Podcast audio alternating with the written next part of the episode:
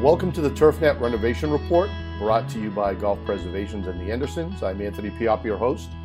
Joining me today is Eric Johnson. He is the Director of Agronomy for Chambers Bay.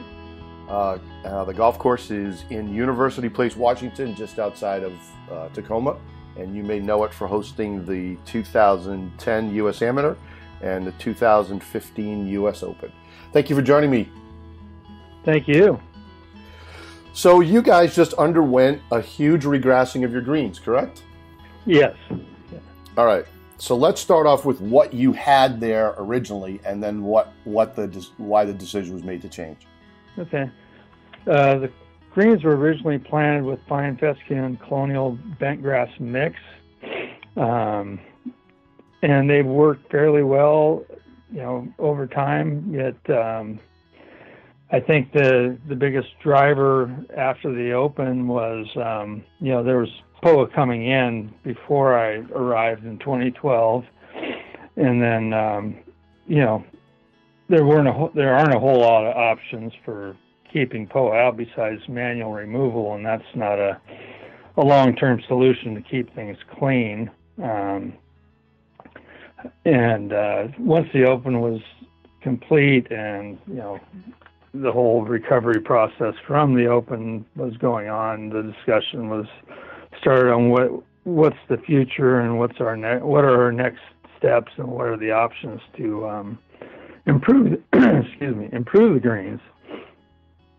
So um, you know a lot of discussion and uh, you know you know do you think creeping bentgrass or replant all of them with fescue again and you know that was kicked around for a while and just um, we just kind of went with the flow for the you know 2016 and you know the the problem with having POA come in with uh, and you have fescue is it wants to grow when the fescue and the colonial bentgrass isn't. So you basically have these little plants throughout the the green surface that are growing while the rest is not. So that's not a very desirable surface Right. So, you know, went a little bit further discussion. We said, well, there is a annual bluegrass sod source in uh, Canada. Let's um, look at redoing a couple of the greens just to try it out and see what we get out of the deal. And so in 2017, in the fall, we replanted um, 71013 and then had those on, you know, obviously temporary greens through the winter. Right. And then reopened them in March of uh, um, 18. And, you know, by the time we got into, had a pretty good winter and spring. And by the time we got into May of 18, they were doing really well. So, kind of in that process of uh, 2018, early 2018, well, we we like what we see. Let's uh, look at doing all of them. And then, you know, the, the discussion initially was, well, do we do three at a time, back nine, front nine, and then finally somebody, um, I can't remember who suggested, why don't we just bite the bullet and do them all all at once in the fall of 18. Now, now I, we should say this that you're a municipal golf course, correct? Yes, yeah, one by Pierce County. Right. So you have the the people involved in this making this decision are, are not just from an agronomic golf standpoint. This is also the the county looking at this because of revenue flow. Oh yeah, yeah. Everything's considered. I mean, you gotta you want to keep the course open year round and have good greens conditions uh, December, January, all the way through. And not that fescue had bad conditions in those uh, in the off season. It's just that it's not growing and when you throw traffic on grass that's not growing, it usually doesn't recover very well. So, annual bluegrass, as you probably well know, is the uh, threshold grass in the Pacific Northwest. There's the only ones that aren't POA annua greens in the Northwest are brand new greens, basically. Right. So, decision was is we could, you know, in that whole thought process, we could kick it around and let POA just kind of gradually take over things. But that's a 10 year process. And um, we decided to hit the fast forward button and um, replant the balance of the greens in uh, fall of 18. As, did you have? I want to ask you as agronomist. Did you have agronomists involved? Those kind of people to help you decide which grass. Um, it was discussions with other superintendents. Um, yeah, you know, and other Kemper Sports has a lot of influence um, throughout the country, and uh, you know, Matt Allen, our who is now our regional vice president, was the GM at the time, and um, you know, he's played a ton of courses, and we all know what the pitfalls of POA, and you know what the um, final product of POA can be too. And um, it was kind of the you know let's let's get the show on the road and jump ten years ahead and get annual bluegrass greens in. And one little hitch in the giddy up was okay, we have a sod source in Canada, but he only has a certain amount of sod available at one time. And uh, so, talking with Boss Sod, we go, well, what can we do? Because we needed, um, you know, basically 170,000 square feet, but he didn't have that. So, once we right. harvested in the fall, I go, well, what if we um, harvest your field in the spring? You know, create a giant nursery here on site, and then he regrows his field from spring until fall of 18 so then we basically have two nurseries going at the same time, one here and one up there. Oh, no kidding. And that's and that's what we ended up doing. We had about ninety thousand square feet of annual bluegrass green sod on the property. Really? Um, and you know, add that to our two hundred ten thousand of regular greens, so we were taking care of quite a bit of green space for the uh, the bulk of 2018. That's amazing.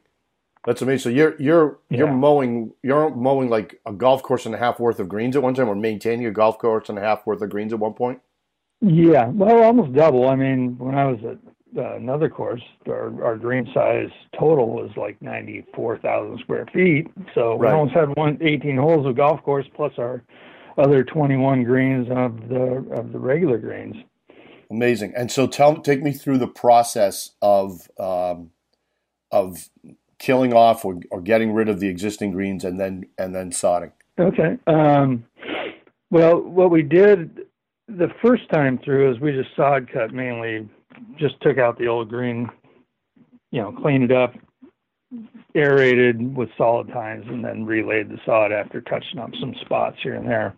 Mainly because we had to do this in season and just quick and dirty for 2018, um, for the other greens, what we did is took a fraise mower in, and uh, basically, I don't know if you're familiar with the fraise mower. It's the one that. Yeah, but explain it just in case some people aren't. Go ahead and explain it. Kind of like a asphalt remover, I guess is the best analogy. Right.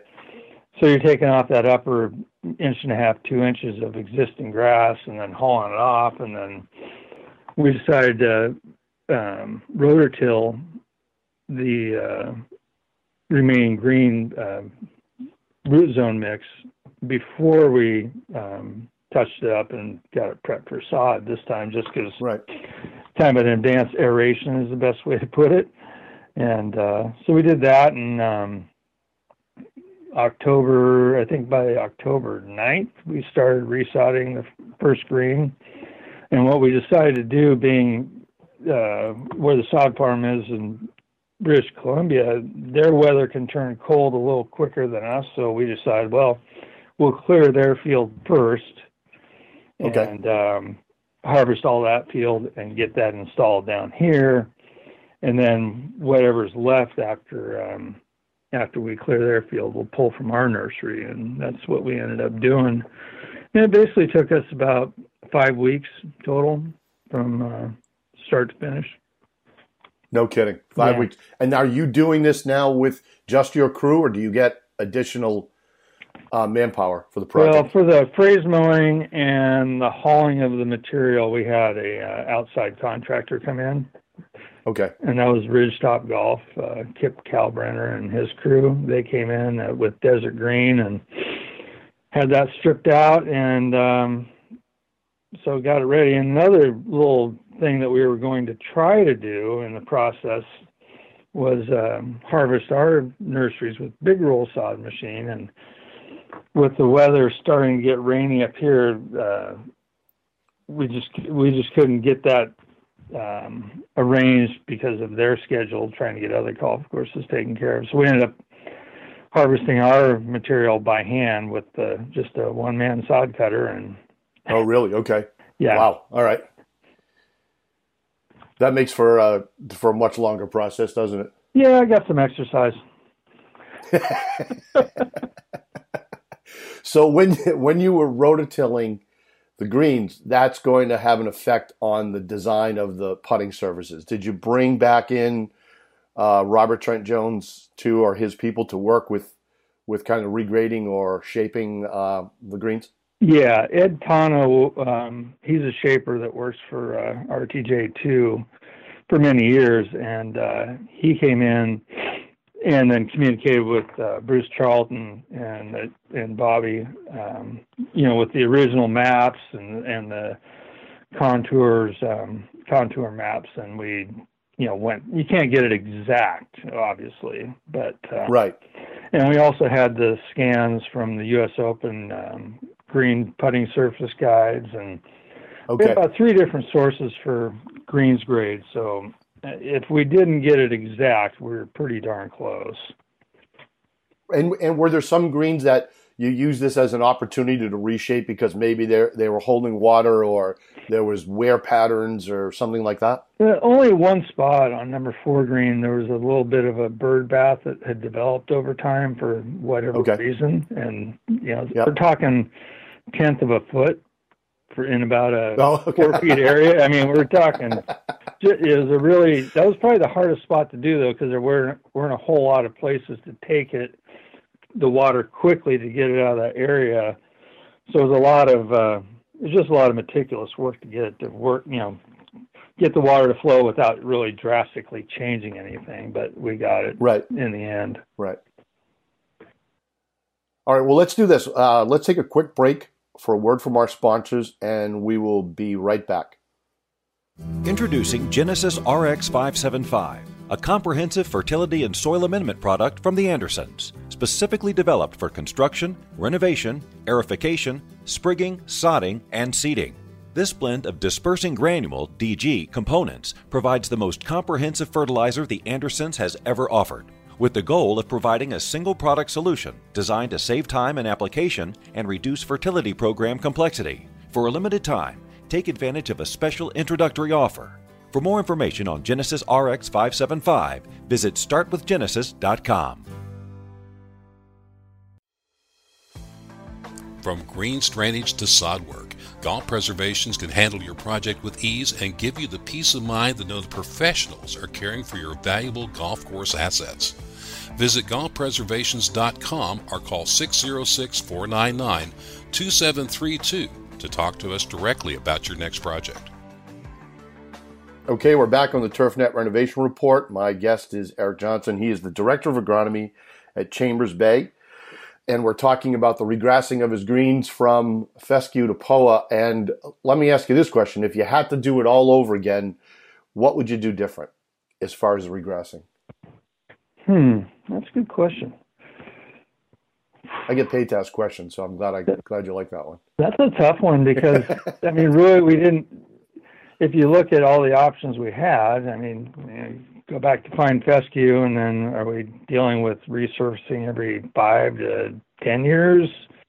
Creeping bent grass is not necessarily ANSI either. I mean, all those grasses that you know they're the quote unquote normal initial planting grasses are still going to struggle in the winter here, and we're open during the winter. So, you know, you just look around at all the other courses in the area; they're annual bluegrass greens, and it's just, uh, like I said, it's just fast forwarding ten years and and uh, getting getting the surface we want. And then, you know, I think there's a perception too where you look at a, the new surfaces, they look totally uniform, which they are. And in the past, when you had fine fescue, some colonial, and some poa, it, visually it looks bumpy, and in times it is when fescue's not growing and poa is.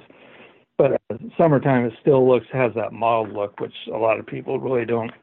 You know, there's a negative uh, idea when you walk up to a model green. Right. Right. Even right. If you're not used to that, it seems like it's wrong, even though it doesn't. It doesn't affect play. Yeah. How many rounds are you guys doing a year? Oh, in the mid thirties. And, and that's spread out. So that's spread out over twelve months. Yeah, yeah. Obviously, December, you know, January. If we get a stretch of you know ice cold weather, we're even if we're open, you know, it does slow down quite a bit. But you know, it it is twelve years, twelve months out of the year we're open. Was the USGA involved in any of this? Because I would think that they'd like to be coming back to your place. Was they were they involved in the decision making? In resurfacing? Yeah. Um, I guess in the, they were in conversation, but and they were totally supportive of our decision. Right. And do you have anything on the schedule as far as national events? Yeah, we have the men's Four-Ball in 2021. Okay. And that'll be a, that'll be a good test, um, bringing the USGA back, and um, they should have a better feel of uh, of how things go, and hopefully we get another one on the schedule. So tell me about your experience with the Open. Did you did, you were you were there for the for the you were not there for the AM, correct? Correct. And so tell me about your experience with the Open. Did you? I think my first question is, did you enjoy it? Yeah, I think so. Overall, I mean, even with all the negative stuff, um, you're, I think you're always going to have some kind of negativity in the with the Open and um, in any event, really. Um, but overall, I think given what we had and um, the conditions, I thought the playing conditions were it was a little bit overblown maybe on the negative part, right. but there's still somebody won the event and right. um, they they somehow survived. Yeah, and the and the best player at the time, best player in the world at the time, won the event. I mean, it was. Well, and the, the other really cool thing is, is you know, I I've been in quite a few um, U.S. Open as a volunteer, and just the amount of volunteers that show up here showed up here was incredible. I think we had 135 or something like that. It's insane. I mean, and it's just great to have that kind of support out there at any time. I, I I plan to go to the Open this year at Pebble, and I'm sure they'll have close to the same. It's just uh, it's pretty cool to have that many people involved, and you know, it's a, it's a pretty fun time. Yeah, uh, last year I volunteered at Shinnecock the week before the Open. Uh, I've known Jon Jennings for a while, and he said, "Look, we have 150 people the week of the tournament. I don't, I don't need anybody else, but we'd love you to come in the week before." And I came in with a friend of mine named EJ Altabello, and we mowed. Uh, we mowed for three days, you know, the week before, and it was amazing just looking. And I've done this is the second U.S. Open I've done. I've done, I did a Walker Cup with John. I've done a Women's Open, a Curtis Cup. You know, volunteer at the Travelers Championship every year, filling divots, and it's just amazing when you see how much equipment is there. That's what that's what just shocked me when we walked into the facility the first day to get on our fairway mowers, and you looked at how many were waiting to go. You know, we went out. I think ten of us went out. Then there was ten more mowers that, or whatever, you know, some number like that that were that are going to be used the next week. I mean, there's going to be 20 fairway mowers. Yeah, the resources that we have for these the big events uh, is incredible, and you know you gotta tip your hat to all the manufacturers that support these things. I mean, yeah, we had 22 mower fairway mowers, I think, like that, 20 greens mowers, and you know, and just, and just not only that, just to have the bodies to run those things for that uh, week or two is incredible. Yeah, there was one instance where I something with one of my reels was wrong, was off, and you know I pulled into the shop, and you know usually you come in on a course, and I've worked on golf courses, and you're like, that's not that's a problem, you know, one of your fairway mowers, and they're just like, yeah, here's another one, and just yeah. get off that mower, you know, and then there's nine guys standing around my mower, you know, people from the manufacturer, people, the guys who are grinding the reels, you know, all that stuff, the the mechanics from Shinnecock, and you know, it looked like a it looked like a, a NASCAR pit stop, you know, yeah, and it was yeah, just and they're like, yeah, just take this one, you know, and off I go, and it's you know, it was incre- it's incredible, it just it's mind blowing. Yeah, it reminds me of 04. I mean, that was the first. Yeah, I think that was the first big open.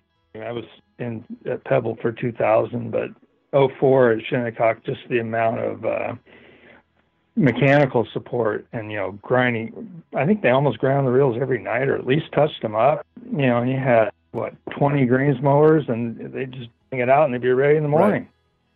Right. right. Uh, yeah, it's just crazy. Uh, you know, and then you, you know you kind of look at it like that's the fantasy world. Imagine if you had a third of that. You know what I mean? Of this at your disposal on a daily basis. Oh yeah, yeah.